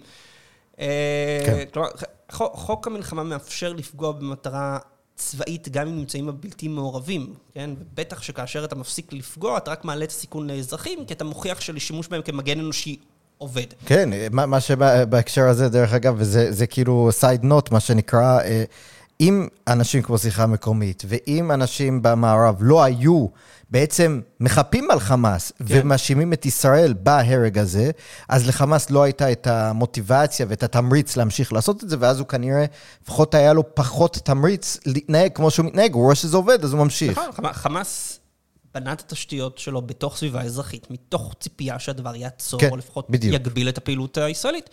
אוקיי, אז אני, הבנתם כן. מהאתר, אז באתר שיחה מקומית יש על זכות השיבה. מהמם. יש השיבה. אני התעניינתי רגע לבוא ולהבין, האם באמת, מה הם מצפים שכאילו זכות השיבה? אז הם כותבים על זכות השיבה שיבואו, יחזרו הפלסטינים שגורשו ב-48, הם יחזרו עוד חיים, הפלסטינים האלה? רובם לא. ילדיהם, נכדיהם. כן. נכדיהם, כן, כי הרי פליטות אה, פלסטינית היא משהו שעובר בירושה. כן. נראה לי זה היחידי בעולם, לא? כי כן. אם אני פליט מ... אז, אז, הטיעון, אז הטיעון הוא כביכול, הטיעון שלהם הוא כביכול ש... אה, הרי בגלל המלחמה, אז היא הייתה איזושהי פליטות, שהיא לא סתם פליטות זמנית בתוך המדינה, אלא הם היו צריכים לברוח מחוץ למדינה, והיום הם זכאים לחזור לשטח שנלקח מהם. אה, אוקיי, אוקיי. בסדר. אה, והם יחזרו למדינת ישראל, והרבה מהיישובים הפלסטיניים אה, שנהרסו, יוקמו הם מחדש. נמצאים, הם, הם נמצאים בשטחים שהם כביכול, שהשטחים לא מיושבים, אז אפשר ליישב אותם מחדש. אהה. באמת, הם מציירים תמונה פסטורלית של מיליוני פלסטינים רק שישראל לא תתקיים כן, יותר. לא, אבל הנקודה המעניינת זה שאתה מסתכל בכל המאמר, אני לפחות, כן, כשקראתי אותו, הסתכלתי, התחלתי מה, מההתחלה לסוף, מהסוף להתחלה, אף מילה מה קורה לרוב הדמוגרפי במדינת ישראל אחרי שאותם מיליונים נכנסים. כלומר, הם לא מדברים במילה על זה שמדינת ישראל תפסיק להיות מדינה יהודית. כן.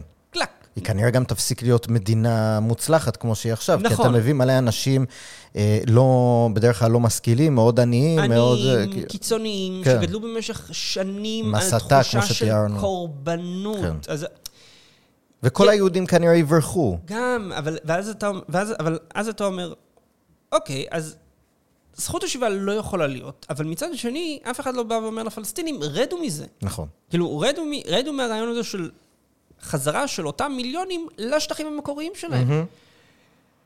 גם אם אתה אומר ואתה חושב שזה צודק שהם יחזרו לאותם שטחים, ואני חולק על זה, הייתה מלחמה, הם שילמו את התוצאות, כאילו tough luck, זה, נכון. זה, זה חלק מהתוצאות של מלחמה.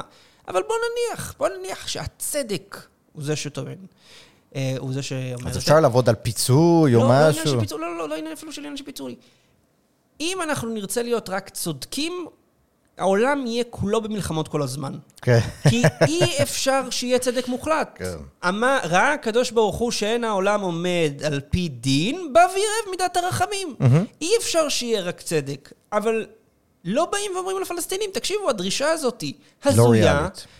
לא מקדמת אתכם לשום מקום, רדו ממנה, רדו מהקורבנות. זה השטחים שיש לכם. ניסיתם מ-48, נלחמו בשבילכם, ניסיתם לנהל מאבק חמוש נגד היהודים, חצי מאה לא עבד, הם לא זזים, כן, אני אומר חצי מאה, כלומר, אחרי שקמה מדינת ישראל. המאבק החמוש הפלסטיני התחיל עוד בימי העליות הראשונות. רדו מזה, זאת המדינה שלכם, כאילו, תתחילו, תקדמו משם, ירדו מהנושא הזה של הקורבניות, זה אחד הדברים... שוב, גם, כן, אבל היום במערב להיות קורבן מאוד מאוד עובד. נכון. אז הם יודעים שזה עובד להם, זאת אומרת, וזה, וזה אז זה מהלך שמזין את עצמו. זאת אומרת, הם רואים שהתגובה לקורבנות שלהם היא עוד אהדה, ועוד תמיכה, ועוד, אה, ועוד כאילו גינויים לישראל, ו, וגם כשהם תוקפים אותנו, אז בגלל שהם הקורבן, אז תמיד התגובה של ישראל תהיה בעייתית בעיני הרבה מאוד נכון. מהצד הפרוגרסיבי במדינות המערב, ואז אתה מקבל איזשהו סייקל כזה של אה, הקורבנות עובדת, ובוא נמשיך, ועוד קורבנות ועוד קורבנות. כן, הבעיה אבל של הקולקטיב הפלסטיני, והוא גם חלקית בעיה שלנו, זה שכל עוד אתה קורבן, אתה לא יכול לעשות שום דבר זה חיובי. כן. אתה לא יכול להתקדם. נכון. יש, יש טענה אה, שעלתה בעקבות המלחמה, כשאתה מסתכל ומשווה בין החיילים שנופלים ברצועת עזה, שבאמת, כל אחד הוא עולם ומלואו. נכון. אתה רואה אנשים כל כך מוכשרים, באמת, אנשים עם חלומות, אנשים עם תקוות. שנלחמים במה שאנשים מגדירים, בצדק, המיץ של הזבל של החברה הפלסטינית. מהמם. ואתה אומר, אה, אתה מסתכל על זה, ואתה, זה כאב לב, כן? שכאילו, הטובי בינינו נלחמים נגד באמת אה, חיות אדם שאין להם חלום, הם מונעים על ידי שנאה קיצונית כן. ותאוות הרג מוות. ומוות איומה. מצד שני, אני אומר, יש גם נקודה חיובית בזה, כן? עם כל, שרואים. את, הדיסונ... את, ה... את ההבדל. לא, לא את הדיסוננס. אחרי מאה שנים של מלחמה על, המדין, על חתיכת הארץ הזאת, אנחנו כיהודים הצלחנו לייצר, אנחנו כעם, עם ישראל אנשים בכלל, כאלה. יהודים ודרוזים ובדואים, המון קבוצות. אגב, עוד דוגמה נפלאה, כלומר, עם כל המלחמה הזאת, הצלחנו לבנות מדינה פלורליסטית, סובלנית, עשירה ברוח, עשירה במדע, עם כוח צבאי משמעותי וכוח כלכלי משמעותי וכוח תרבותי משמעותי. הצלחנו למרות כל הקושי הזה, בזמן שהצד השני הידרדר לתהומות של ברבריות. זה- כן, זה שכולנו תהומות- ראינו. זה תהומות הברבריות. ומאיפה זה שוב נובע? כי כל עוד אתה נמצא במנטליות של קורבן, ואגב, זה נכון גם לחיים האישיים, כל עוד אתה בא אתה לא ואתה לצמוח. מתייחס לעולם כמי שחייב לך משהו, כל עוד אתה לא לוקח אחריות, אתה לא יכול לבוא ולהתקדם.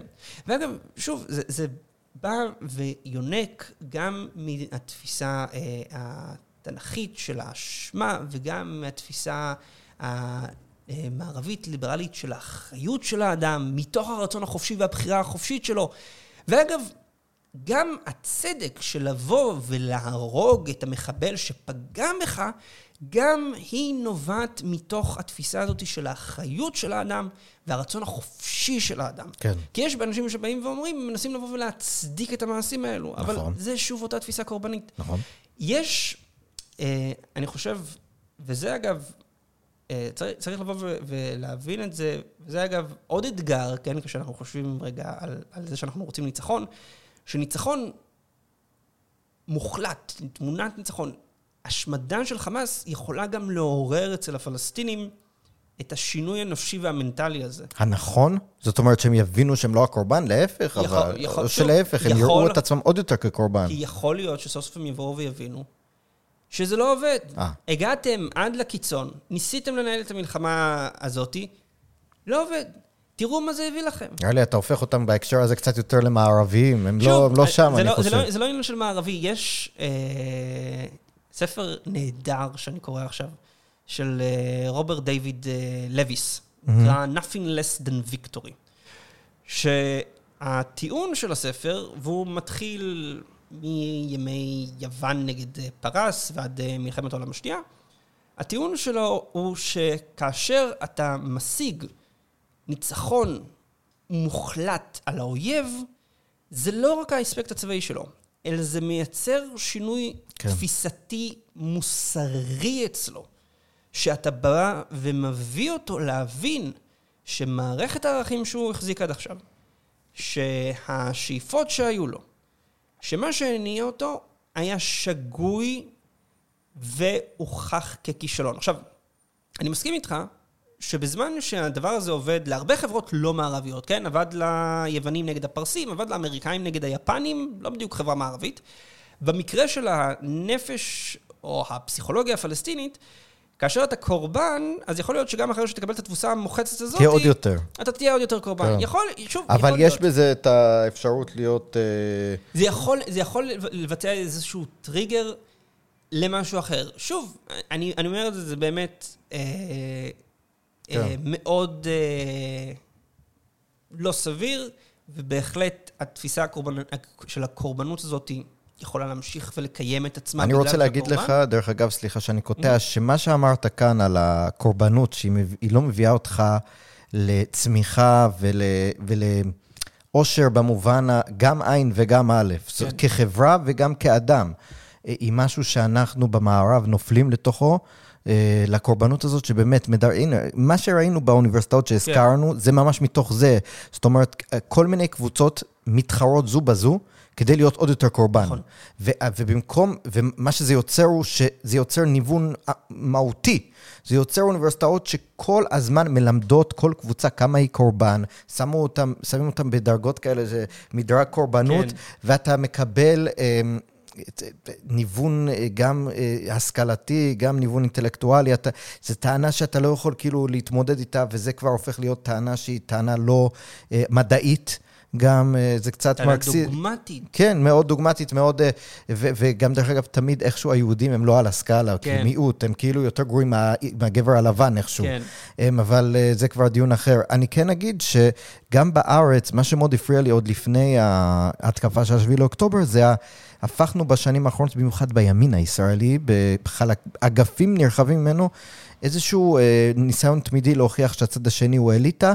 שמתעללת בנו כאילו אנחנו אה, ישראל הראשונה, ישראל השנייה, כל, כל הדבר הזה, אפילו היה לנו פה בפודקאסט גדי טאוב, אבל בהקשר של הנייחים וניידים, כאילו כן. כל הזמן לראות את הצד שנגדנו כאיזשהו משהו אל, אה, מדכא, כצד שלי כמקורבן, וגם ב, אה, גם כל הסיפור של ה deep state, אני, זה, זה גם איזשהו ניסיון להכיל, אני קורבן, אני לא הצלחתי לקדם שום דבר, כי יש כוחות מעליי שהם יותר כן. חזקים, והם לא מאפשרים לי. אז בהקשר הזה, אני, אני לא רוצה להיכנס לזה יותר מדי, כי זה לא כן. מטרת הפרק, אבל כן נכון. היה לי חשוב להגיד את זה. אני רוצה לשאול אותך עוד שאלה אחרונה, אולי עוד שתיים, כן. אה, לנצל את הזה. אה, קודם כל, סעודיה, אחת הטענות הייתה... שהסיבה שחמאס עשה את ההתקפה כן. הזאת הייתה בגלל שהוא מאוד נלחץ מההתקרבות בינינו, mm-hmm. לסעודים. אתה חושב שזה נכון? זו אפשרות. כלומר, אה, אנשים מאוד עוסקים בשאלה מה חמאס. רצה לעשות, מה היו המטרות של חמאס? נראה לי הוא רוצה להרוג אותנו. כן, עכשיו, אני, אה, אני לצערי אדם פשוט. אדם, אדם פשוט באמת, אה, אני מנסה להתעסק בדברים אה, גדולים מבינתי, אז אתה יודע, אני מנסה להוריד את זה... down to earth. לרמה, לרמת, לרמת משכלי הפשוטה. כשמישהו מנסה לרצוח אותי, אני מניח שהמטרה שלו היא לרצוח אותי. השאלה על העיתוי. הש... שוב, אז אתה יודע, אז, היה, אז העיתוי הזה הגיע גם עם ההכרזה של אה, סעודיה שהיא מוכנה להור... לשקול להוריד, את, אה, להגדיל את תפוקת הנפט, אם המחיר יהיה גבוה מדי, שזה נתפס כאיזושהי מחווה לקונגרס האמריקאי. שזה מאוד נחמד מצד הסעודים, רק שאף אחד לא אמר, כנראה אף אחד לא דיבר על זה, שמבחינת הסעודים, מחיר, בוא נגדיר את זה ככה, מבחינת הסעודים מחיר נמוך מדי זה מתחת ל-80 דולר לחבית. Mm-hmm. אז מבחינתם מחיר גבוה מדי, אז כאילו, אז בין המחיר הגבוה מדי, נגיד שזה 100 דולר, לחב... 100 דולר לחבית, ומחיר שמתחתיו הם יתחילו לחתוך שוב את התפוקה, אז כאילו, יש לך איזשהו מנעד של בין 80 ל-100 דולר, שזה לא בדיוק, כאילו, אתה יודע... מנעד uh, שמאוד מושך את המדינות המערביות. זה לא כאילו שהסעודים באו ואמרו, אוקיי, אנחנו הולכים לפתוח את השיברים, מחיר דולר ב-20 דולר חבית. לא, אוקיי, זו לא הכרזה כזאת דרמטית. Uh, ודבר שני, היה לך גם את ההכרזה של uh, ממשל ביידן והודו וסעודיה. על הנתיב הזה. על אותו מסדרון uh, הודו, מזרח תיכון, אירופה. Mm-hmm. שעובר דרך ישראל ש- גם. שעבור גם דרך ישראל. אז, אז המתקפה קרתה בסמיכות לשני האירועים האלו. האם העיתוי של האירועים האלו הביא למתקפה? אני לא בטוח, אה, גם מפני שהמסדרון זה סיפור של שנים, זה פרויקט נכון. תשתית עצום. אם הוא יקרה בכלל. אם הוא יקרה. דבר שני, בנוגע לנורמליזציה, אז אתה יודע, עדיין לא נחתם, עדיין, עדיין לא, כלומר, מה ההבדל בין... אה, אבל אולי הם כן הצליחו למנוע את זה באיזשהו מקום, לפחות לעכב את זה שנים. אז, אז אני אומר, אז, אז גם אם נניח שהם רצו, אני לא חושב שזה הולך לעכב שנים. כן? אני לא חושב... נסיים את המלחמה מתישהו בשנה. הקרובה נניח, ומשם יהיה לזה... אנשים לא אוהבים את זה, את מה ש... יש אנשים שלא אוהבים את מה שאני אומר, אבל אני אוהב להגיד את זה, כי... גם כי זה מעצבן וגם כי זה נכון. סעודיה מנרמלת איתה... לא, סליחה, סעודיה לא מנרמלת איתנו את היחסים. סעודיה מנרמלת את היחסים עם הברית דרכנו. 아, אה, כן, מה ברור. הדרישות, מה הדרישות הסעודיות? הדרישות הסעודיות הוא עם הסכם הגנה עם ארצות נכון. הברית. נכון. ותוכנית גרעין מארצות הברית, ובתמורה הם ינרמלו את היחסים עם ישראל. האינטרס הסעודי בנורמליזציה הוא בכלל לחזק את הקשרים עם ארצות הברית. עכשיו, ארצות הברית לא סבלה ממתקפת טרור מאוד קשה בגבול מקסיקו, ארצות הברית. אז כאילו, האינטרס נורמליזציה עדיין קיים, כי הסעודים עדיין רוצים את הקשרים האמריקאים. כן, השאלה אם מדעת הקהל הערבית זה יתקבל כש- כשאיזושהי התקרבות לישראל... אה, אז בואו נגיד שלקח, שלקח שנה, אוקיי? כן, אה, קצת לשכוח, כן, ואז... כן, ייקח שנה, אה, יורידו את הלחימה העצימה, אז ירדו גם הדיווחים כן. והתמונות אה, של ג'זירה המפיצה. ואז תהיה לך איזושהי הכרזה, נגיד, על תהליך מדיני ישראלי-פלסטיני, הכרזה, יבוא איזה טקס יפה, שזה גם. יאפשר להם להגיד, זה בזכותנו אולי, זה וזה... בזכותנו, אנחנו מקדמים את הטק, אנחנו מקדמים כן. את התהליך, יש עכשיו תהליך שלום, כן, נתניהו בוא נודה. לא אכפת להם באמת מהפלסטינים. שוב, אני לא בטוח בנוגע לזה. האמירה, לא אכפת להם, אתה עדיין רואה שהם מביאים המון המון דרישות. וגם התפיסה הזאת שלא אכפת להם, גם מביאה אותנו לפעמים למחשבה שאנחנו יכולים להזניח לחלוטין את הבעיה הזאת והיא תיעלם. נכון. הבעיה לא נעלמת, הבעיה תקועה לנו כמו עצם בגרון, אנחנו צריכים למצוא מה לעשות איתה. ועם זה, אנחנו גם, אה, אני כן חושב שהיה ומדינת ישראל תראה איזה שהם סימנים לככה שהיא מוכנה לדבר על איזשהו תהליך מדיני, ותעשה איזשהו טקס מאוד יפה, נתניהו ואבו מאזן ישבו באותו שולחן, אז הסעודים יבואו ויגידו, אה, הנה, עכשיו יש תהליך מדיני, אנחנו נכנסים, אנחנו נעשה נורמליזציה, אנחנו תומכים בתהליך המדיני עם הישראלים פלסטינים. יכול להיות שהתהליך הזה ימות אחרי שנתיים, כן? אבל לנו כבר יהיה הסכם כן, נורמליזציה עם אה, וזה הסעודים. בדיוק מה שהאיחוד האמירויות וכל אלה אמרו, עצרנו את הסיפוח עצרנו את וכולי. הסיפוח, הנה אנחנו... כן, זה. אני רוצה לשאול אותך שאלה אחרונה, אתה כתבת ספר על סין, ו- וזה ככה אחד מהתחומים שאתה מבין בו. אנחנו נמצאים בתקופה מאוד מוזרה לדעתי עם סין, אנחנו שמענו גם, ש- א' כל היא כבר באיזשהו, מול ארה"ב זה מאוד uh, מעניין, עם טראמפ היה להם כאילו את ה... הוא שם עליהם את, uh, את. הטארפס, את המכסים, ועכשיו עם ביידן הם כאילו... יש שם איזשהו אה, משחק כפול, מאוד נהנה, וגם הכלכלה שלהם לא כזו חזקה כמו שחשבנו, רואים כן. שם חריקות מאוד משמעותיות, ומצד שני הם למשל עוזרים לרוסיה, או לפחות מתלבטים כל הזמן על זה, ומכריזים שעוד שנייה, ויש, לא מכריזים, יש כאילו הדלפות, הם עוד שנייה יעבירו עוד זה וזה, כן. והם לא מעבירים, ואיזשהו... אז, ו, וכמובן, הם, אה, הם משמיעים קולות של אה, נגדנו בנושא הנוכחי. מה בעצם המשחק שלהם כשאנחנו, הם כן הרי רוצים להיכנס לכאן כלכלית, עם הנמלים שהם זה, איך אנחנו, איך אנחנו תופסים את האירוע איתם? איך אנחנו עושים את האירוע? אוקיי, אז קודם כל, אנחנו צריכים לה- להתחיל מזה שסין היא לא נגדנו. סין אף פעם היא לא נגד מישהו או בעד מישהו. סין היא בעד תמיד סין. בעד סין. כן. זה נקודת המוצא שלנו. אז עכשיו סין בעד סין, ויש לה את המשבר, יש לה את המלחמה בעזה. אז מה טוב לסין?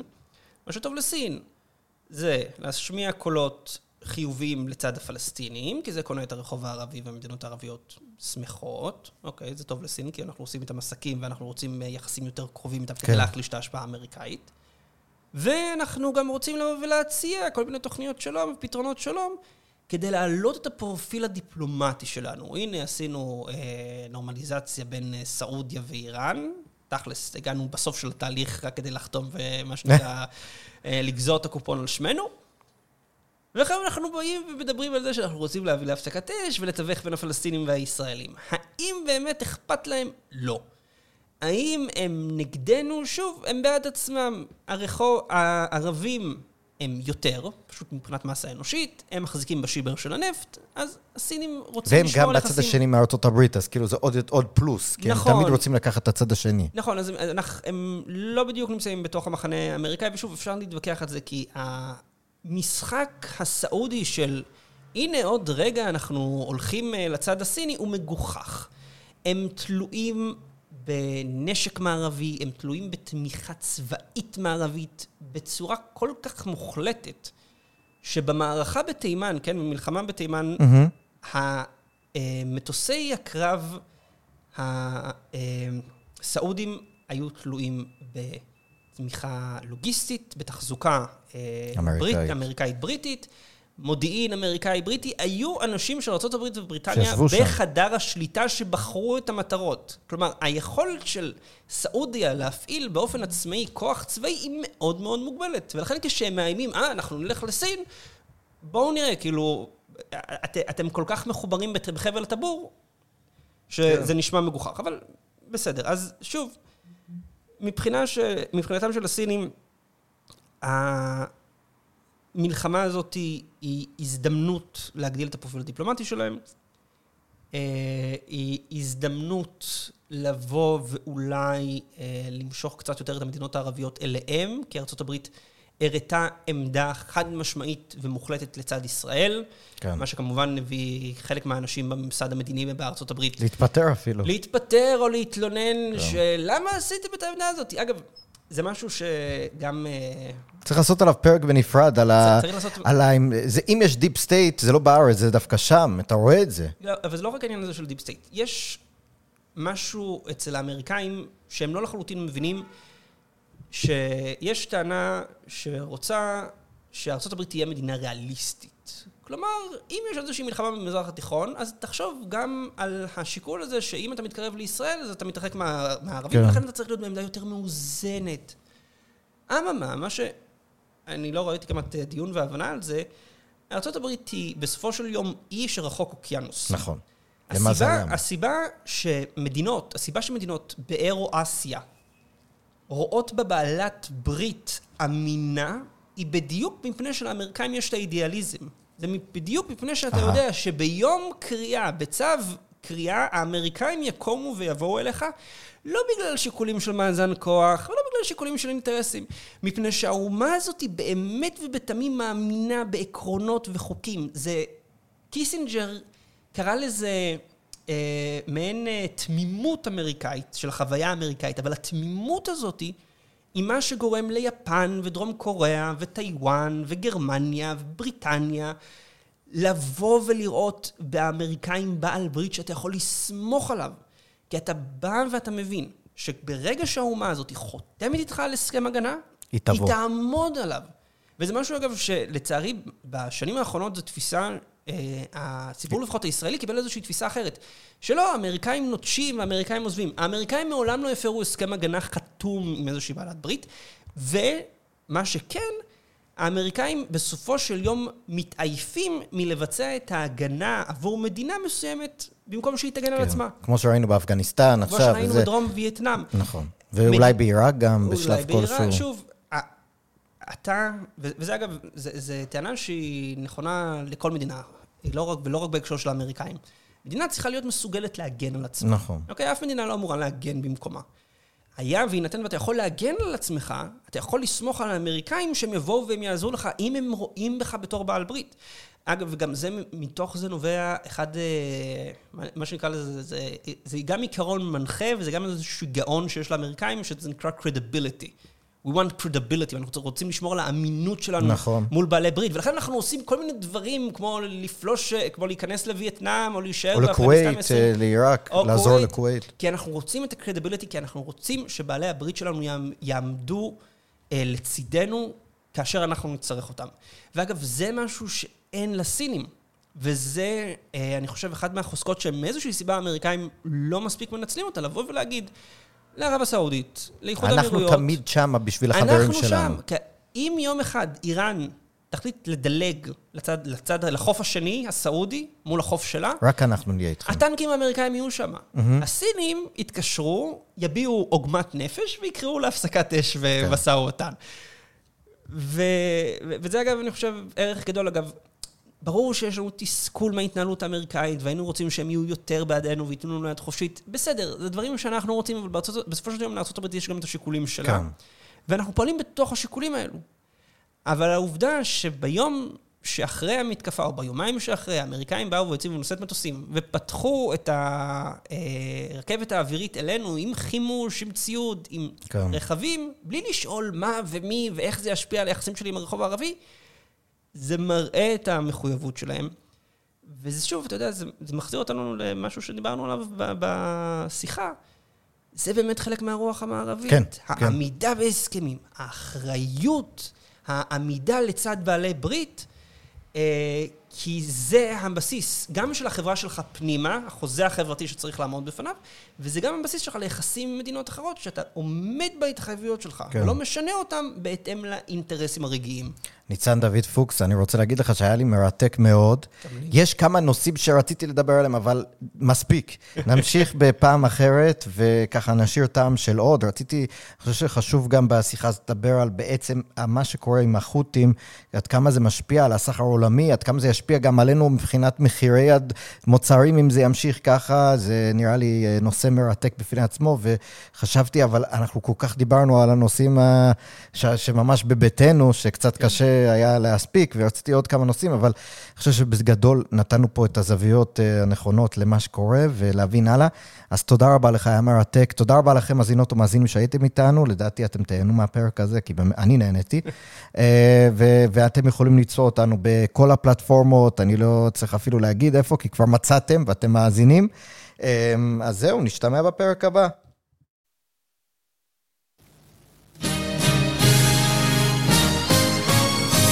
רוח מערבית, הפודקאסט על המאבק העכשווי על ערכי החירות במדינות המערב. עורך ומגיש, אריאל ויטמן.